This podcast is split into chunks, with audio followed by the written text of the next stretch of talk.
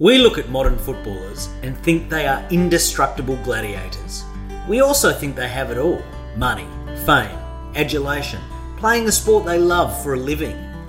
For Lance Picioane, a high performing junior and first round draft pick in the AFL, his ability to perform on the football field masked anxiety and depression for many years, ultimately leading to a shortened football career and a path towards substance abuse that spiralled into contemplating suicide. His descent was quick and would reflect what many people face in everyday life.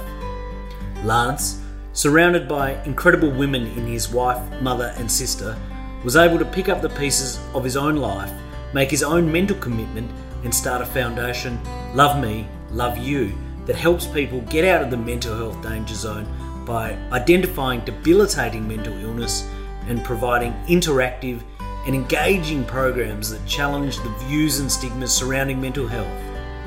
Lance is inspirational and motivational, and the turns in his own life have led him on a mission that will empower great change and make a real difference to lives and the community at large. Our interview is very raw and very real and filled with poignant moments.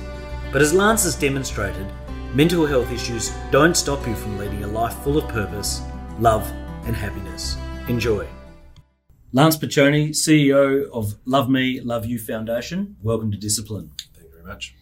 Now, I've got some very important ground to cover today, um, but I always like to start at the beginning with you. Um, your father, Josip, Or Joe. Yeah, Joe. Joey, yeah. was a Romanian immigrant to Australia, and he represented Australia in soccer for one one test. Uh, no, think there's a few. There's a few? He had a few gigs, yeah. So I've got a triple banger question to you go. kick off with. One, um, when you were growing up, were you aware that you were the child of immigrants? Two, were you as a family more into sports or academics?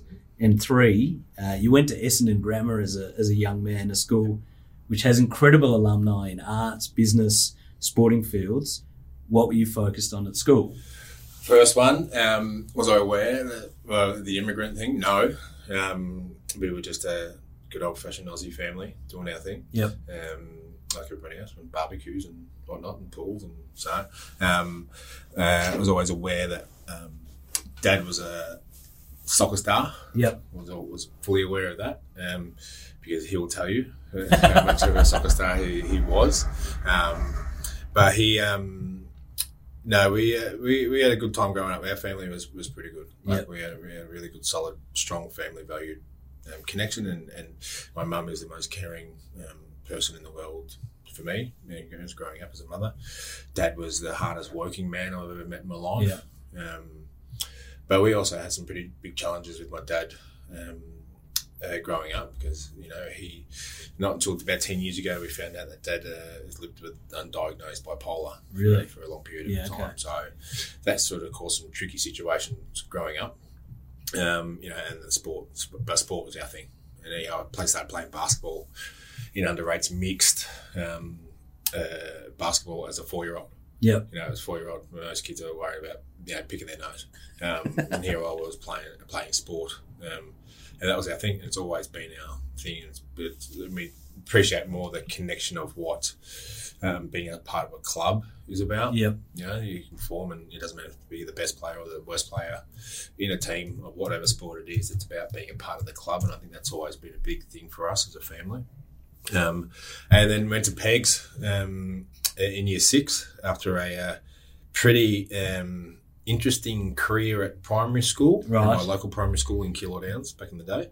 Um, a lot of trouble. I was, I was causing a lot Yeah. of trouble, a lot of issues. Yeah. Um, yeah, my parents. They, I think the school had my parents on speed dial, um, which would cause a whole range of issues. But then, uh, grade six, I went to Pegs and was introduced to to footy um, uh, at that at that age, and never picked up a footy before or anything because basketball was my thing. Yeah. Um, we never played soccer. I never played soccer as a junior or anything. Either. Didn't? Um, my brother played soccer uh, as a junior, and then dad. Um, the culture around the soccer clubs um, it was very the culture in terms of the the race, the the where they're from, the Very background. ethnic, sort of. Extremely ethnic, and it was it, it was like the Greek clubs versus the Yeah. Yugo, Yugoslavian clubs Croatia. versus the Croatians Yeah, versus is the whole thing. So, um, and then with Dad being who he was, he said he former Socceroo, and you know he was a he was a star, like he was a genuine star. Um, um, from all the clippings and stuff that we've read, and people that I've seen and been, even though at presentations now at soccer clubs, um, you get the dads come up to me, oh, that, your dad was Joe Petroni. He's Joe Petroni. I said, yeah, that's him. He was, he was a star. Um, you know, even he got to, uh, asked to go and play like in the, the Italian leagues, the Serie A clubs, um, and and said no purely because he wanted to bring up his family in Australia Made his life here. he was made happy. his life here. He Yeah. wanted his, his um, kids to grow up here. Um, but then, yeah, yeah, I was, I was more um, sport focused, definitely. Um, footy and basketball was just my thing. Yep. Um, uh, I was I was fairly academic, like you know, I was able to do. I'm a bit of a numbers numbers guy, Like maths. math and accounting Yeah. that was, was my thing and then it sort of got a bit complicated um, uh, as you went in higher in high school around maths and stuff so Yeah. I sort of dropped that off a little bit. But you were Um, still, still, excelling in footy, still, though? still excelling in footy. Yeah. I was, I was you know I was playing I was playing in rep squads and state squads um, from when I was 13 I you know, spoke to my first um, had first contact from an AFL club Fremantle when I was 13 years of age. Um, and uh, you know had constant relationships um, from with all most majority of the football clubs AFL clubs from 13 14 Yeah, 15 so um, you know states and state captains and all the awards and everything that come with it you were captain at 17 of uh, Vic Metro. No, No? I wasn't. No, I was captain uh, of the under 15s and under 16s uh, Okay. Vic Metro uh, Victorian squad. Yeah. Um, under s- under 18, so it went from 16s to 18s. Um, and no, so I played as a bottom major in the under 18s, and so under 17, and um, but definitely wasn't captain. Okay. Should have been. No, no, no, no, no, yeah, didn't. At that stage, were you just naturally talented, or did you also work hard on your fitness and your, your skills, or just gifted and letting Uh, talent take its course at this stage? Bit of both. Bit of both. I was um, I was a big kid. I was, know, I was a 13, 14 year old. I was, I was a pretty developed sort of guy. Yeah. Um, I had a natural talent. Got to have some sort of level talent to, to excel in any sport. I think. Um, you know, I I trained like I was playing. I was training probably every day. I was doing the whole thing. I was making sure you know fitness was to a level. Yeah. Um, but it was not so much my fitness that I really worked on. It was my capacity in my head to make sure that I was dominating Yep. everything. Switched Um, on. Switched on, Yeah. and I was aggressive and I was hard, Yeah. um, and I've always. And that was my thing. And it was from my first game of footy to my last game of footy. That was my thing that I wanted to hold my hat on. Was that I was so unbelievably aggressive and hard in Yeah. the contest that um, people remembered it, and, and I sort of think I did that. Yeah. And I was able to do that from from juniors through to my AFL, even when I played country and local footy post AFL. Yeah. I mean, it's, a, it's an incredibly tough game, AFL. You put your head and your body in places where it Shouldn't be. shouldn't be. Yeah, yeah, shouldn't be, and you don't know where it's going to get hit from. Um, you know, the footy back when I was playing um, was a different sport to what it is now. Um, it was a bit more contested. It was a bit more pack mentality. It was There was a lot more hits behind play, a lot, lot more high play. Um, At the end of 97, Hmm. um, you're drafted by a team who's just won the Premiership, Yeah. the Adelaide Crows. So you've now got to leave home, move to Adelaide, moving to a team that just won a Premiership with a mercurial coach Hmm. in Malcolm Blight. What does that do to a young man? I don't think I don't. I don't think it really hit me um, until actually recently, like until I finished playing footy, um, of what it sort of meant to be that sort of first round draft pick for Adelaide Crows, moving to you know playing interstate, moving away from family, um, because I was always had an expectation of myself to perform. Yeah. it didn't matter what level I was playing You at. were just focused. I was just focused, and that that was footy. This is how we play it. This is how I get it done. Yeah. Um, and then, you know, I started playing pretty well and, you know, had a fairly all right pre-season, my first one there. And, you know, but, you know, I my, I was one number four when I was at Adelaide and I sat next to Lockett next to Darren Jarman. Yeah. Like, one of the greatest of all time. You know, in terms of skill level and ability to play. and just start in a grand final. Just start in the grand final, but um, the footy clubs are, are really cool places to understand that we're all here and we're all on the same on the same level. We're all here to make sure that we you know perform together and make sure we're moving forward. So, um, you know, I was taken under the you know the wing of you know like Andrew McLeod and Yeah. Mark Bickley and you know the guys like this and um, my, I did get really starstruck all at that time though with Tony Modra. He was you know, but he had a sort of interesting sort of phase when I became in because he um, was obviously the god and king of um, AFL and especially Adelaide. You know that was a bit of like, but he was still Tony Modra and. Um, and even you see him today, like the, the aura that he has that surrounds him, he's Yeah. just like, oh, that's mods. People love him. people love him. He's Yeah. just a dude Yeah. um, that used to take marks for fun, you know. Um, but you know, there was a lot of pressure that came with it, and then I didn't. I spoke about this with the young kids the, the other day around never forget what you did to get you are where you are. Yeah, and I think I did forget, and I forgot about the work that I put in. I forgot how I was supposed to play um, early, and I got really ahead of myself. And, and why was that? I mean, I could imagine it was also hard to break into a team that's just won a flag. And Yeah, you- yeah. Well, said- we, well, it was actually lucky for me. They had a fair few injuries at the start of '99. I started in started started '98. Sorry, my first year. Um, so, and I was playing regularly uh, um, midfield in the practice matches and uh, whatever it was called back. Wasn't called the NAB Cup back then. Um, but um, you know, and I was playing, and I was like, "Oh, this is this is all right here. You know, I'm doing my thing. It's, it's all pretty good." Um, then I got dropped after my first game. So round one, I got dropped, and then it was just like, what's, what's happened here? You know, I've never been dropped in my life. Like, what's what am I doing here? But then I went back to play at Glenelg, um, who was the one of the feeder clubs. Every player, uh, different club they went to, um, and I had you know thirty odd posies, and was like, oh, I'm gonna do this, um, and then went back in, and I was in and out of the team um, for the first seven rounds, um, and I just lost my way. Just got ahead of myself and thought, no, the footy god, it got me, and there wasn't the support structures at the club to help you through that at that time. Yeah. It's interesting. Um, so we're talking 21 years ago. Yeah, right. uh, support structures around a football club, um, around business, around community, around society is, is totally different to what it is now. The support structure that we had, we had a guy called Phil Harper who was um, the, the welfare guy that came in. Sort of wasn't really too many home truths that was told to me from him, sort of thing at that stage. Um, that sort of relationship at that time at the footy club, if you're not in the senior side, you don't get spoken to. Right. Yeah. So you've got to work it. You've got to work it out, and you've got to put the work in. So it's a two tier kind of club. You got the seniors, and then you've got Everyone, Everyone else. Everyone else. right. Um, you know, it, it- talking about the coaching staff. You know, we had uh, senior coach Malcolm Yeah. Blight.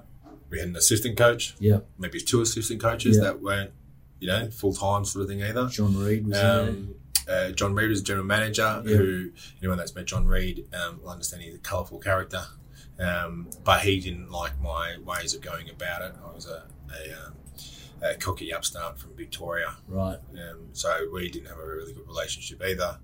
Um, you know, our fitness coach was Neil Craig back then, so you know it was you work your ass off and you make it make it work. Yeah.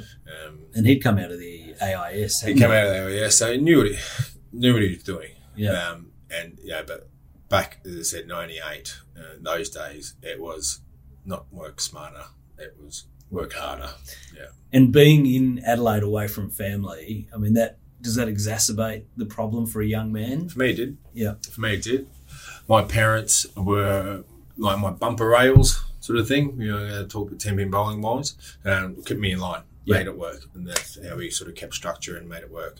Um, and, and not having them around and not having that guidance, um, even though you know still the end of the phone, um, you know, not having that sort of physical guidance from them at that time, Yeah. I, I got lost. Yeah. and I got really lost and really quick, and didn't know how to come out. Yeah, that was an issue. So you're going through this challenge, not playing in the seniors um, after being a star in junior ranks. Yeah. Um, you're obviously questioning your own ability. Um, was there something else holding you back, or was just the whole range of off-field issues, head issues. Yeah. Um, yeah, my, my story goes around uh, anxiety. Um, it's a big part of my life from my school days. Yeah. Um, through the social connection part of life. Yep. Um, not so much my performance through school or my sporting, um, but I wasn't. Uh, I didn't really fit in socially. You know, I was, I was always sort of. Um, I had a few. There's a bit between year seven and year nine. I had some real big issues at school with, Yeah. kid- with, with kids. Um, and, you know, fitting in was, was a tricky one. But because I played footy, it worked. people open their arms to footballers? Yeah. Um, but, you know, and they're not dealing with, they're not dealing with the emotional intelligence component of how am I feeling and what am I doing. And Yeah. is it because of that footy and I was winning all the awards and everything, as I said, that was the first time that I was actually kicked in the bum about not performing Yeah. because I performed from when I was four years of age. Yeah. That was never an issue. Um, but there's that guidance, and then I just sort of lost my way, and I just, you know, found alcohol. You know, I was thinking, oh, everyone else is doing it. This is the culture. This is where we do it. But it just, it took it into a whole big, big sort of um, dent into my being Yeah. sort of thing. Um, you know, I got really unfit. You know, I said, I forgot all the things that made me get to where I was at that stage Yeah. So not knowingly, just wake up one day and two years later, I was like, oh, geez, So- got to do something about this. So there wasn't something. It was a gradual kind of breakdown of your focus over a period of time. yeah, yeah, I think so. I think, as I said, from middle of maybe sort of the first quarter of that 98 season, and it just sort of slowly little behaviours that I was doing, said, you know, partying or drinking on weekends, just you know, having a few drinks to, we'll drink Saturday night, we'll drink Sunday night, we'll drink, you know, during the week, and then it's like, oh, we're all, we're all happy days, and um, I got really unfit, and I remember playing in Glenelg a couple of times. I got dropped to reserves in Glenelg. Not where I wanted to be. Didn't know how to get out of that either. Um, and uh, And was there negative press at the time saying here's a first round draft pick struggling in the wasn't much press. No. no, wasn't much press at all, at all. You know, in terms of press, back then we had the advertiser, a bloke called Michelangelo Rucci. Rucci, yeah, He was yeah. still around, I think, doing his thing. Um, he was the only person that reported on footy for the whole thing Yeah. in Adelaide. Um, you know, but it was just that sort of um, self bad media that I was giving myself. Yeah. You know, understanding what am I doing here? But um, you know, then I had a pretty um, interesting relationship with our Glenelg coach because you know there's the idea that well you should be performing. Why aren't you performing? Um, you know, and I was, there was a couple of weeks there that I didn't even get a kick in the Glenelg reserves. Not where I So you, you not only lost focus, lost interest in lost footy. interest, lost ability. I didn't know how to get a kick. I didn't know what I was doing. Yeah. I just, I just, it was just lost in terms of the footy world, and I think I just got really badly bitten on the bum by the footy god Yeah. Um, because I thought I was, I thought I was better than I was. Do you think? you- Yeah. You think you deserve some level of success, or Yeah, yeah. deserve that spot in the first? This is where I should be. Yeah. Why aren't I there? Why won't you let me just do my thing? yeah. Um, and yeah, got lost it, and yeah, as I said, you really struggled to navigate that path out. But you then get a path out to Hawthorn, so back to Victoria. Well, my first well, path, my path out came um, the end of the season Right. at '98, um, and then I worked my and I was fit as for '99 pre-season. I was above and beyond doing it, um, and then my relationship um, with the club and the coaches and the GM was just not good. Yep. Um, And this is the start of '99. started '99, Yeah, okay. and I was fit, and I was playing, and I was in Glenelg, playing at Glenelg, and I was getting, I was, ta- I was playing a tagging role at this stage, and I was still getting, you know, I was negating my opponent, getting 30 positives a week. Yeah. Should have been playing, and and it really gets me that I should have been playing. I should have had an opportunity to perform out there, um, and I was emergency. I think maybe seven or eight times, Yeah. and they would just not give me a crack. Yeah. Um, and yeah, and then I said they gave me offered me a contract at the end of the year. Um, general manager pulled me aside and said, you know, we want to sign you for a couple more years, and I said, you know, you can stick your contract. Um, get me back to Melbourne. Yeah. Make it happen. Yeah. because I'm not coming back here. Um, and then sort of yeah, got that uh, packed the car up and made the eight hour trip back to, to Melbourne and got the trade back to Hawthorn. And you were fit because you then played uh, 58 games over the next couple of years. Yeah. Kicked 24 goals. So all, all that hard work that I'd put in into that 99 season um, for the second half of the year, as I said, that not train smarter, train harder. I trained ridiculously. I was, you know, I was doing extra, you know, I was running sort of extras every week, probably 30, 40K on top of training. I was fit as. Um, and But I had osteitis pubis for the second half of the year. So the days I couldn't get out of bed. And then I my first day of Hawthorn um, pre-season in November, I um, went to see everybody and say hello. This is who I am. And the next day I was in for an operation um, on my osteitis pubis. So um, yeah, I was laid up and didn't train with the squad um, in terms of skills wise until I think it was the end of February. So you know, first impressions at a football club is that you put your the work in and do it with, with each other, and wasn't able to do that. And spent the first half of that year in 2000 at Box Hill. Yep. Um, under uh, Donald McDonald was our coach. Yep. Back then, um, and put the work in and made it work, and you know played my footy. That was I knew I could play. So you got back to that, got to that level, did that for a couple of years. Yep. You're still enjoying yourself off the track. No, I was good. I had me I had my head pulled in. Yeah, Pretty pretty well. Um, What was the change that got you back on track to then focus back on footy for that? I think being home, Yeah, just being home. Yeah. I, was, I moved back in home with mum and dad. rails back. rails back were on. Um, uh, you know, I still enjoyed a, a time out and all sort of stuff, but it wasn't a regular. wasn't my thing. I had Yeah. a steady relationship um, with a girl at the time as well. Um, that was all sort of making it making it work. Well, and then um, yeah, in two thousand, yeah, 2002, 2003, 2004, just sort of like oh, we'll just go for a few more drinks and um, a whole range of issues sort of get, out- get away from me um, off field and Yeah, got back into the drink and partying pretty pretty hard um, in 2004 and the yeah relationship issues the whole thing. Yeah, grandpa died um, you know I, I didn't do well with that yeah, um, yeah and then you know we trace it back that yeah my relationship around uh, my depression um, when being traced back finally it was around about that time um, you weren't talking to anyone about what you were feeling, or you were. I was starting to get injured a little bit um, in 2000 and, in 2002, 2003. I was getting injured a little bit. And hammies were just going berserk. and I was just doing my hammy all the time.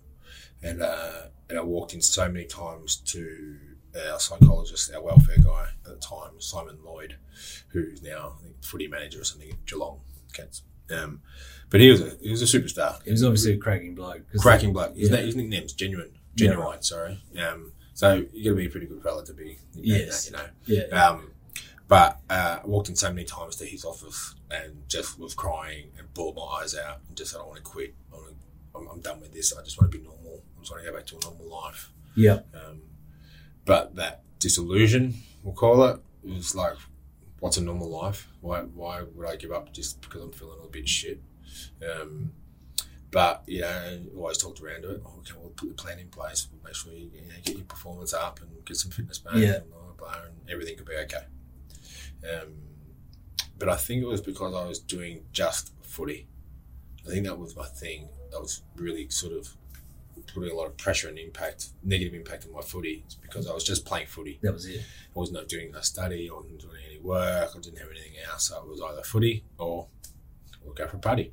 So, um, with this party at the end of uh, or during 2004, you're involved Yeah. in a bit of an incident with a, another player. Yeah. Um, you then have a falling out with the club. Is that is that how Pretty it- much. Yeah. I, um, he was drink driving? Drink driving. There was drink driving involved. Um, so I, that night was a Friday night game. I played a minute of footy that night. It was at Etihad Stadium, I remember. I think it was Richmond or Geelong we were playing against. And I played literally a minute of footy that night. I was on the ground. Um, this is the days before rotations and all that sort of stuff. So, um, which would be great. Well, Being a player, so you wouldn't be expected to play the whole game. Um, but, uh, and I just cracked it. I walked it straight out of the rooms, like the coaches and that tried to pull me aside, you know, talk blah, blah, blah. And I said, see you later. And I walked out and I grabbed one of the teammates and said, let's go. And, um, yeah, and I, you know, it's one of the, my biggest regrets of my life the activity that could have ended up in something really, really devastating and tragic or you know fatal. Um, and Looking Yeah. back, though, was it was it sort of like? I mean, I'm no psychologist, but was it a cry for help? Was it seeking attention? should cry for help. Yeah, I wrote myself off to a point which was ridiculous, and I thought I was invincible. Um, massive cries for help. I just, and I didn't know why. Nobody said, "Hey, what are you doing?" Yeah. Well, come here. You know, I just, I, I think I needed that. I, I and um, my mum was overseas at the time working, um, and I just in the relationship I had with my dad at the time wasn't one that to have that sort of conversation with. Um, and then yeah, I just I let loose, and we in my my anxiety, in my world that I was living in, I thought, oh, we'll just tell the club that it didn't happen. Um, and the club, being the club, stood up for its players. And remember John Hook, he came out and did a press conference because it came on the rumour file. Remember the Triple M rumour file? We came out with the Triple M rumour file that um, uh, Danny Jacobs had uh, been done for drink driving. And obviously, then the story is like, oh, and then we come up with a story. So Danny and I were straight on the phone to each other. Let's, how are we going to get out of this? And we um, we said we'll say, well, we'll drive in your car, um, but I was just uh, in the in the in this just sitting in there at the front of the club, and they pulled us up. So and you weren't even there, but so the club then just come out and said, no, no, this is what happened. But then uh, That backed you. yeah, backed us in. Um, not thinking that he was going to go out into, into the media and say all this sort of stuff. It was just going to be left alone.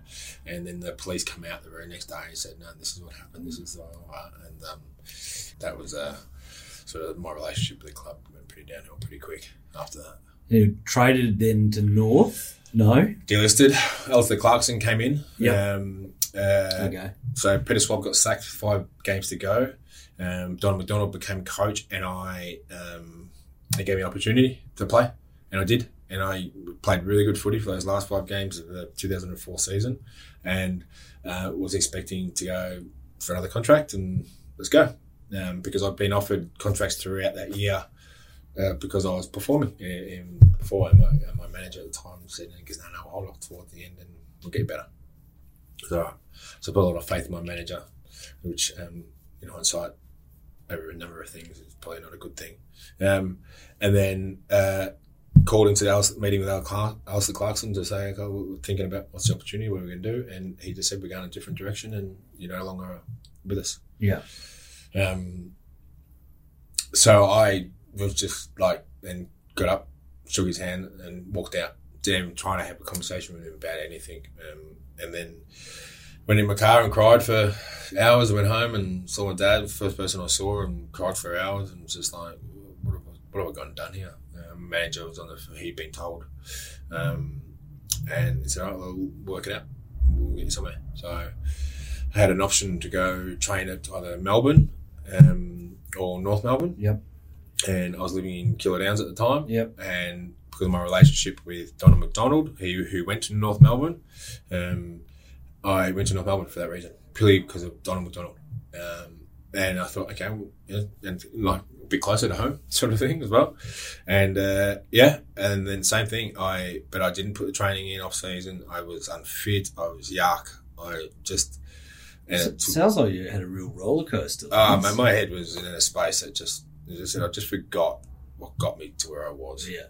Why I should have been doing all the other things. But then, um, yeah, I but I played, you know, from from the start of the year, and I played consistently um, throughout the year. Um, I think I maybe dropped once, but I had a lot of injury, had a few injuries that I was coming back from, and then, um, but I started started, started partying pretty hard, um, and not just alcohol. So I started getting on the gear and um, just thinking, well, it's all good. I'm performing, you know. Um, But you're obviously not internally super happy with the way things have gone for yourself or your No, I was career. nowhere near it. Uh, the relationship I was in at the time as well, um, with a girlfriend at the time, that was just another headspace as well. yeah. Um, like I was thinking, why am I at my third club? What's going on here? I never felt like belonged. Um, I never felt like belonged at North Melbourne. Yeah. Just that I didn't feel it at all. Did you did you ever pull yourself up and see your behaviour sort of as destructive, self destructive, and go, Would have been a great idea. yeah, Yeah, that would have been a great idea. I would have been able to do that. But you Um, never did. No, No. no, no, because I was still performing.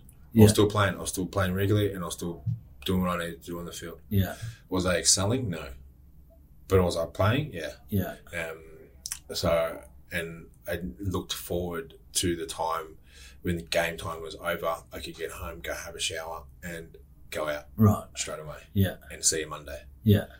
That was it. And when did when was there, lack of a better word, like an intervention where something happened in your life that someone said, "This is not right for you. This is not how your life should be." I was transpired." 31. Yeah, right. Yeah. So finish footy. Finish footy. Yeah. I was really over, and their partying and the substances escalated to a position that was ridiculous. Uh, I um, got to a point where I was using um, some sort of substance um, pretty much every day.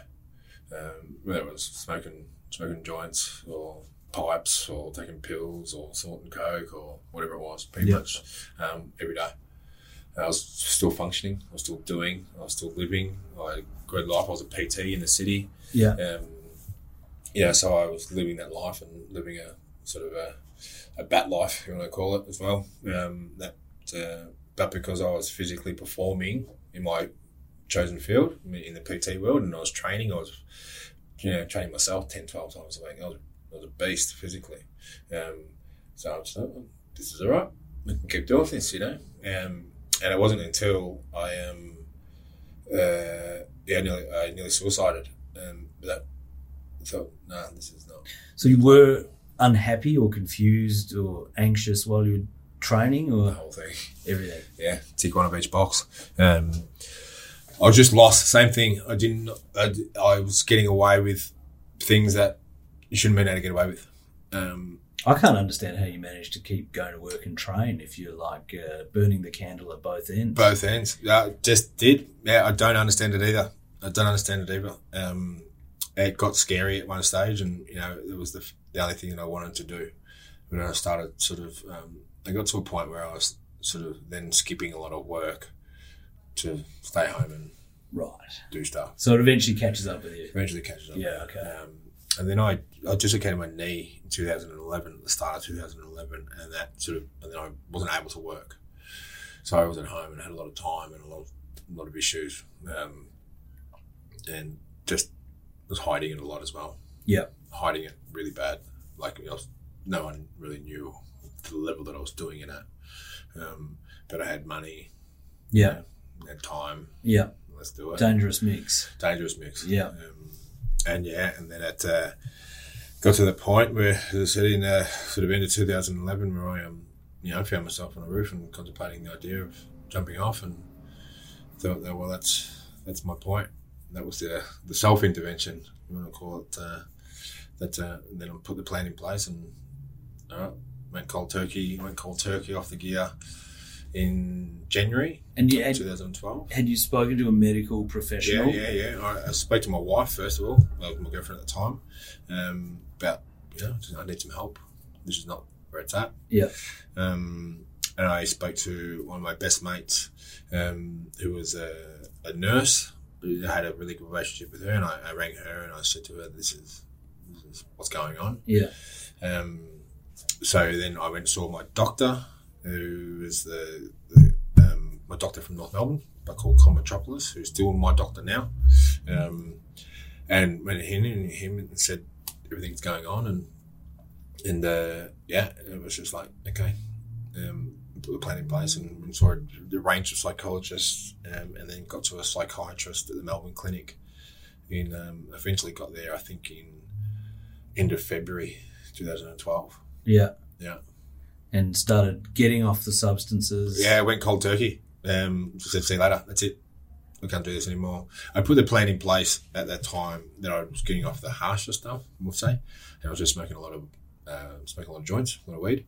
And, um, and then I just put that plan in place and you just said, well, you gotta get off it. Yeah. And, okay. So, and I did. Because that's not particularly good for one's mental health No, either. no, no, please.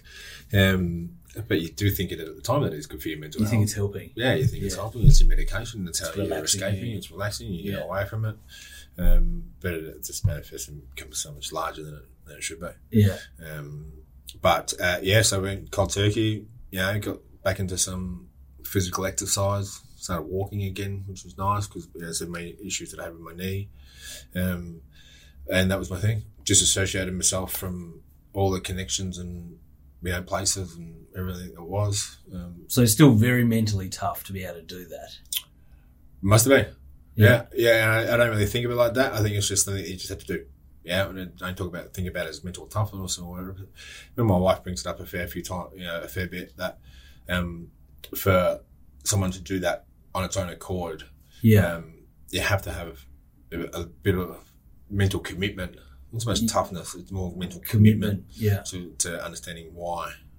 Um, and this is everything that I do now is I, I have a, a mental commitment to making it work.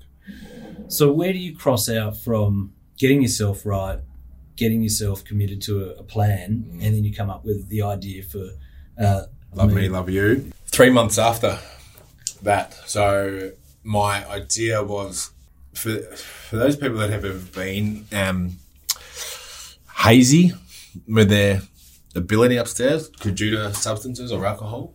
Um, when you get off it and you're actually able to think and process and be and to live, you um, the, the ideas that come in is just crazy, unbelievable. You know, I had ideas of running um, marathons on every continent around the world. Yeah. I had I had ideas everywhere. It was just floating down, and I, I can't. I'm still trying to find the, the pad of paper that I had at that time You're just because I just started writing, Yeah. and I was writing everything that was going on.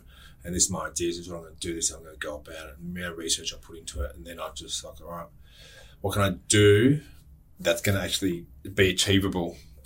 Um, because my knee, I, the running thing was never going to be a thing, and I'm built like a brick shit house. So running a marathon probably not going to be the thing either. um, so I said, I wanted to, but walking was my thing. I became a walker, Yeah. and every day, morning, first thing in the morning, last thing at night, I was a walker, and that Yeah. was my care, and that was my drug, that was my thing that I did. And I said to uh, my mum and my wife at the time, my wife, I said, I want to do this walk from Sydney to Melbourne. Said, how can I make it happen? What can I do? How do I do this? Um, and my mum gave me an idea, and she said, she goes, well, why don't you do more than do a walk from Sydney to Melbourne? Why don't you actually start something up? And um, I did.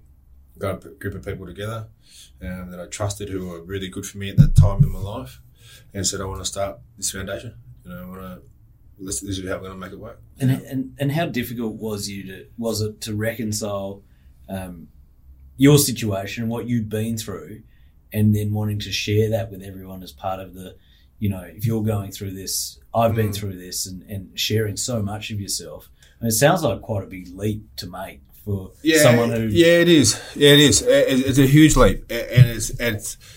But the more I became comfortable with what it was, and even this was even probably till a couple of years ago, being really genuinely comfortable with the fact of what my life was, yeah, um, and being open to the fact that I'm not the only person that's been through this. yeah, yeah, There is hundreds of thousands of people in this country that are going through it right now. yeah, Um, and my understanding, and this is my, my, head to think about it, is that others are going through it. You're not alone on your journey. You, this is not you. This is not. We're not talking about, um, you know, just uh, stressful situations. We're talking about debilitating illnesses that are taking over and impacting people's lives to a point where that suicide is an option in their life. yeah, Um, but I, I journaled a lot, a lot, and I was just sitting in the same cafe um, around the corner from where I was living at the time for hours on day, hours a day, and just writing from my earliest memories to you know things that I was doing, processing at that time, um, and that helped me become really comfortable with it. yeah, And the more conversations I was having with people about it, um, and most people said, "You're kidding." Yeah. you know, whatever, mate. And I just kept telling people, I'm going to do this walk, I'm going to do this walk. And it got to a point where I've got to do this walk. I've told, I've told enough people um, that I'm going to do this, so I better do it.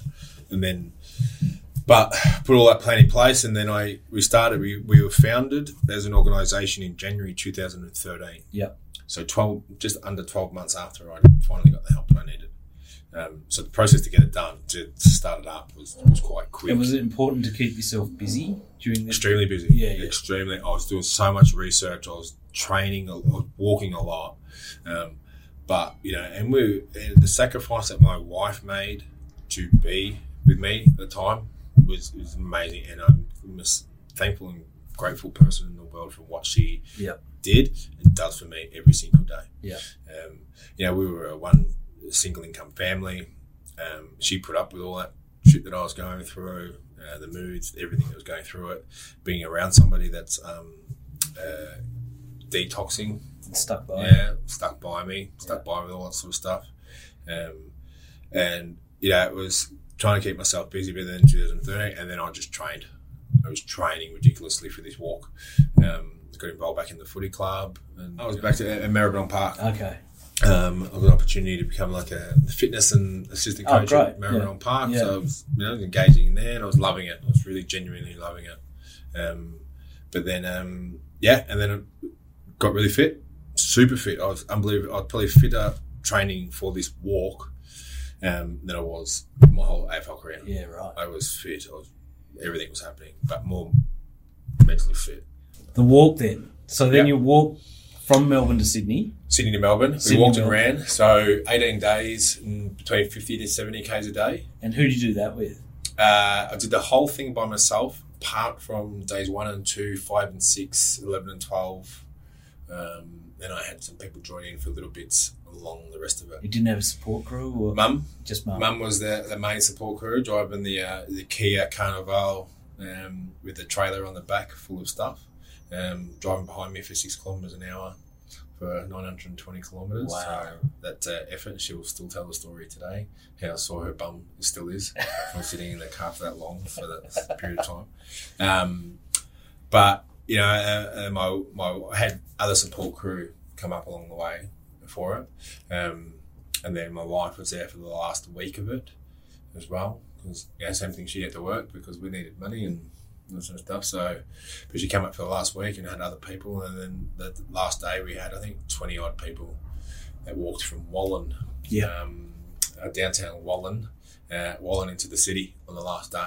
And my dad did it. My dad, um, you know, the experience of walking along that track with my dad was pretty was pretty emotional at the time Yeah. um, having known his story, Yeah. well, his experiences, um, having known him put himself in that position um, to be able to do that, and um, you know, it's pretty emotional. But you know, having my wife and family and friends, and then yeah, and then that was it. And then we had um, but the research and the programs that we've done and put into it, constantly evolved. Our walk, you know, we're just about to plan. Uh, we're planning and open registrations for our seventh March with Me event. Um, That's great. So And how many people will be involved this time? well, we're target. We had just under a thousand people um, do it this year in 2019. So Yeah. 2020, we're aiming for 2,000 people. Wow. Um, you know, to, to sit back and enjoy that experience is, is pretty amazing. To see people from all corners of the country, all corners of the state, pretty much, pretty much, um, come together to. You know, some people do it in memory of people that have suicided, Yeah. uh, which creates a level of emotion that you can you just can't prepare for.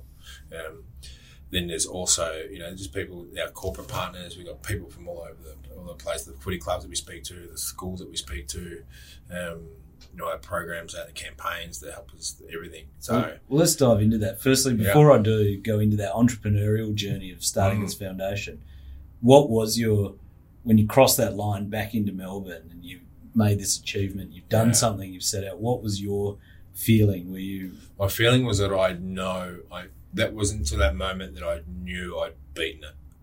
I'd beaten my, my head. Yeah. Yeah. Um, I was so unbelievably emotional.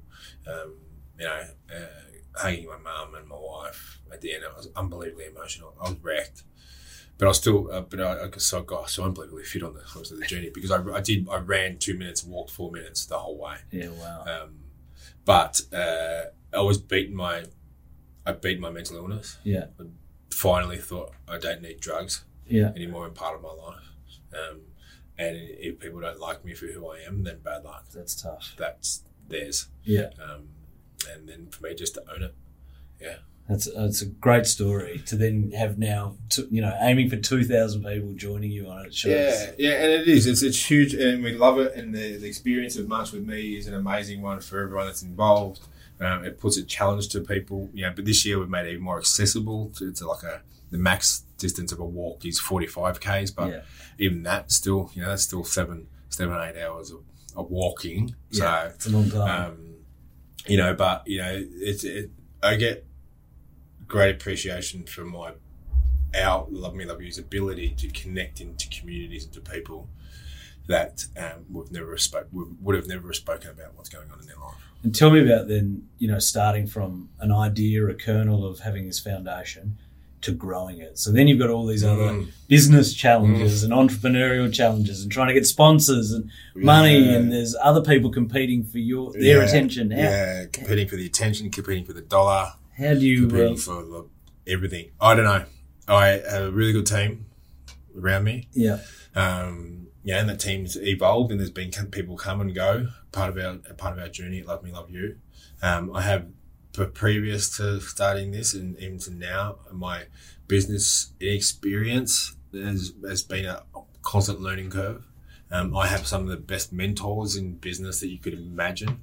Um, uh, you know, business uh, mentors in the psychology, mental health space is Yeah. like, you know, my mentor there is, is she's one of the greatest in the country. Um, you know, so I have the greatest team around me. yeah. Um, but it's just connecting. We keep it real. And that's what we do. And we, we, we, connect people to the reality that we um, we get it. You know, we, we get what's going on, um, and it's there's no one blueprint for every individual. So I can't just go to here, Tony. This is going to work for you. Yeah. We we we, we what we believe is we empower people to make it work for themselves. Yeah. and that's the idea. And this this space, especially around AFL of mental health, has become uh, more and more high profile over time. There's been, you know, others also championing the cause, uh, like Wayne Schwass. Has that been helpful for you uh, to have that kind of support in the? Um, let me say this: yes and no. Um, there's still people. So when we started as an organisation in 2000, launched in 2014, um, there was something like maybe close to 700 mental health not-for-profits. There's a difference. Mental health not-for-profits in um, in the country. Now there's two and a two and a half thousand. Yeah, it's an mental health not for profits explosion. It's gone huge. Yeah, Plus, there's the ones that are, uh, are setting themselves up as um, for-profit businesses in the Yeah. mental health space that are uh, now marketing themselves as not-for-profits and all sorts of stuff, which is another space for another day. Um, uh, it's opening more conversations, more people are understanding, and there's enough people in this country and enough organisations that connections are made differently. Yeah. People connect differently to different people, different organisations, and how they go about it, and it's perfectly fine.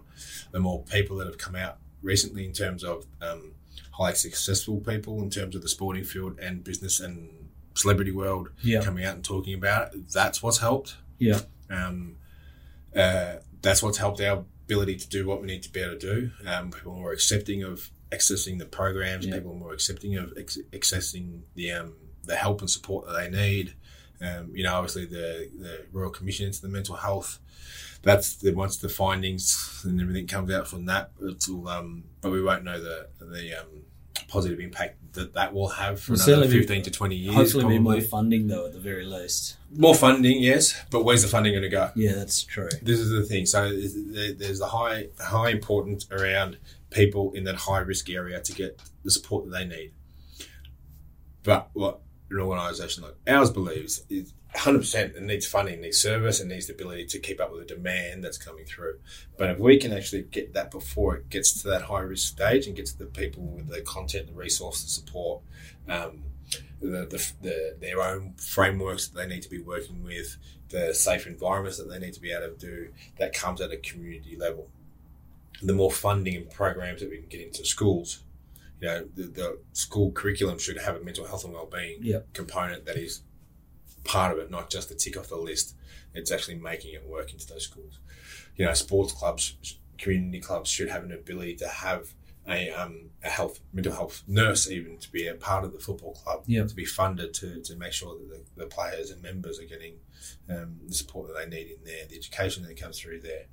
Workplaces are doing a lot better now, but workplaces are also doing it as a tick off the list. Yes. You know, so it's just oh yeah, we run a mental health session. Oh, that's nice. Um, but what are you doing with it? What's your strategy around it? What's the well-being strategy? What's the culture that you're leading through here? Um, but you know, there's so it, hopefully there, there will be more funding. They have to. And you've obviously still got incredible passion and drive in this space. I love it. I love the space. I um every day is different. I, I as I connect. I talk about how fickle my world is as well, a little bit. Um, with that, you know, like say for instance, last Thursday I was at the um, one of our partners is Bunnings, so you know the biggest brand and employee um, business in the in the country.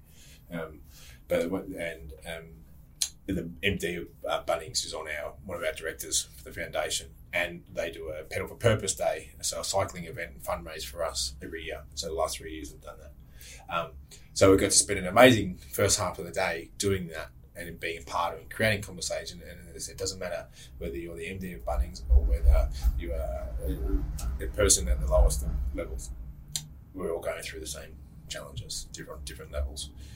But then three hours later, I was at the um, Hoppers Crossing Cricket Club, who um, were doing a T20 fundraising game, awareness game. Um, but one of their players had suicided a month ago. So I was having to do a presentation to these to this club. There's about 150 in attendance, wherever in wherever in Hoppers Crossing Cricket clubs, with the family of um, the parents of the young young man, Bryce, um, in the front row. So how do you prepare? How do you understand? How do you try and create that conversation to these people? Um, you know, but I know at the end of it, when their mum come up and give me a hug and said thanks very much, um, you know, I, it gives you that bit more motivation to keep rocking what you're doing. Do you, do you ever think, you know, I've, I've had a, had a football career that maybe didn't turn out the way it should, but Everything happens for a reason. Do you- do you think that? Hundred percent, everything happens for a I reason. I mean, because you're changing people's lives and helping in a way that football the, the, can't. The foundation is changing people's lives. This and, and everyone has the ability to play that role. Yeah, everyone has it. Is the more and the more people that play that role of having a, a creating a positive impact on people, other people's lives, we're all going to be better off. I 100% believe things happen for a reason. Um, you know, if I hadn't have um, got kicked out of primary school and went to Essendon Grammar and hadn't played footy, I wouldn't have got drafted. If I hadn't have done all those things in my AFL career, and I wouldn't have cut short, I wouldn't have become a PT, I wouldn't have met my wife. So I started training my wife, and that's how I met her. So if I didn't do that, I wouldn't have gone through the challenges that I had been and got to the world that I was living in at that stage. Um, then I wouldn't have started uh, the foundation, and then I wouldn't have had my two amazing boys and lived the life that I get to live now. The hardest thing is, is that hopefully we can live our life without the, so much adversity Yep. yeah, and he can get us to the journey where we want to. Um, but you've got to. It's not about that it's happened for a reason to me to get to where I am now. It's more the fact of that I'm understanding of what was happening, and the more we can become more mindful of our present situation to understand the experiences, the goods or the bads that are going through, um, that we can have a more positive impact on our my own life. It's an amazing journey full of, you know, twists and ups and downs. There must be a moment that stands out for you where you've made an impact to someone or even even yourself where you've gone, geez, this is I amazing. um, you know, the the biggest part I think for me is is has always been that um, my dad is you know able to talk about his stuff. Yeah. You know, to genuinely my dad to, to sit next to a person in a cafe and start talking, and then just tell him, tell that person about his um, mental health challenges. Yeah. It, that gets me. That's a great achievement. That I, I love that. Well, that puts it into a nice fine point to finish on a, Yeah. a lighter note with a quick Yeah. fire round. Um, so, who's been the greatest inspiration to you? Oh, my wife, Yeah, my mum. yeah. Uh, Yeah, it sounds like you're surrounded by incredible women. Incredible women. My, you know, we, we talk about support crews a lot, and I'll give you this one. So we want you to nominate your five people in your life that you go to when um, you need help, yeah, or just to talk every day to check in with. And my top three are my wife, my mum, and my sister. Yeah. Um, I'm surrounded by amazing, amazing women um, in my life, and you know I um, appreciate that. My wife, the challenges and stuff that she's been through in her life. Um, you know, to see her uh, become the best possible version of a mother and, and supporter and wife is, is pretty inspirational for me. Great. Um, what's the kindest thing anyone's ever said to you? Thanks. Um, who's your favourite AFL footballer Who's my favourite now or ever? ever? Oh, Gary Ablett's pretty good. Um, I had the unbelievable opportunity and privilege to play with and against Andrew McLeod. Yeah, He was he was effortless. yeah, He was so unbelievably silky and everything. He just made the game look like it was a computer game. yeah. Um, so, Had time and space and ah, just glide, glide over the Just ground. Glide skills. He's, he didn't know whether he was left or he was right. He could he could do everything. He was, but yeah. So that answers my next question. Who were you in awe of when you were playing against someone? Where I was playing against, um, yeah, play him. Yeah, it was unbelievable. Like he was unbelievable. Um, favorite comedian? Oh, I, I like Carl Barron Yeah. If you could go anywhere in the world now for lunch, where would you go? for lunch. Yeah. Oh, I love a good yum cha. Favorite band? I don't mind. I'm a pretty back in the day. What advice would you give to people who are thinking about starting a foundation? know why you're going to do it. You you got to own it. You got to know why it is. Um, it's a tough space. It is an unbelievably tough space.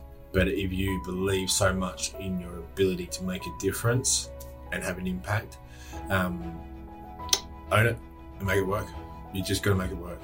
Lance Picioane, thank you for sharing your thoughts and intimate feelings. Uh, the journey's been amazing. Um, the difference you're making to people's lives is inspirational. Mhm. Um, so I'd like to thank you from everyone for bringing mental health issues to the Yeah. fore. And um, thanks very much, Lance, for being on Discipline. And I appreciate it. Much- Thanks for having me. Um, and instead of being inspirational, be motivational. Mate. That's what it's about. So, appreciate Cheers, it. mate. Thanks very much. Cheers. Appreciate it.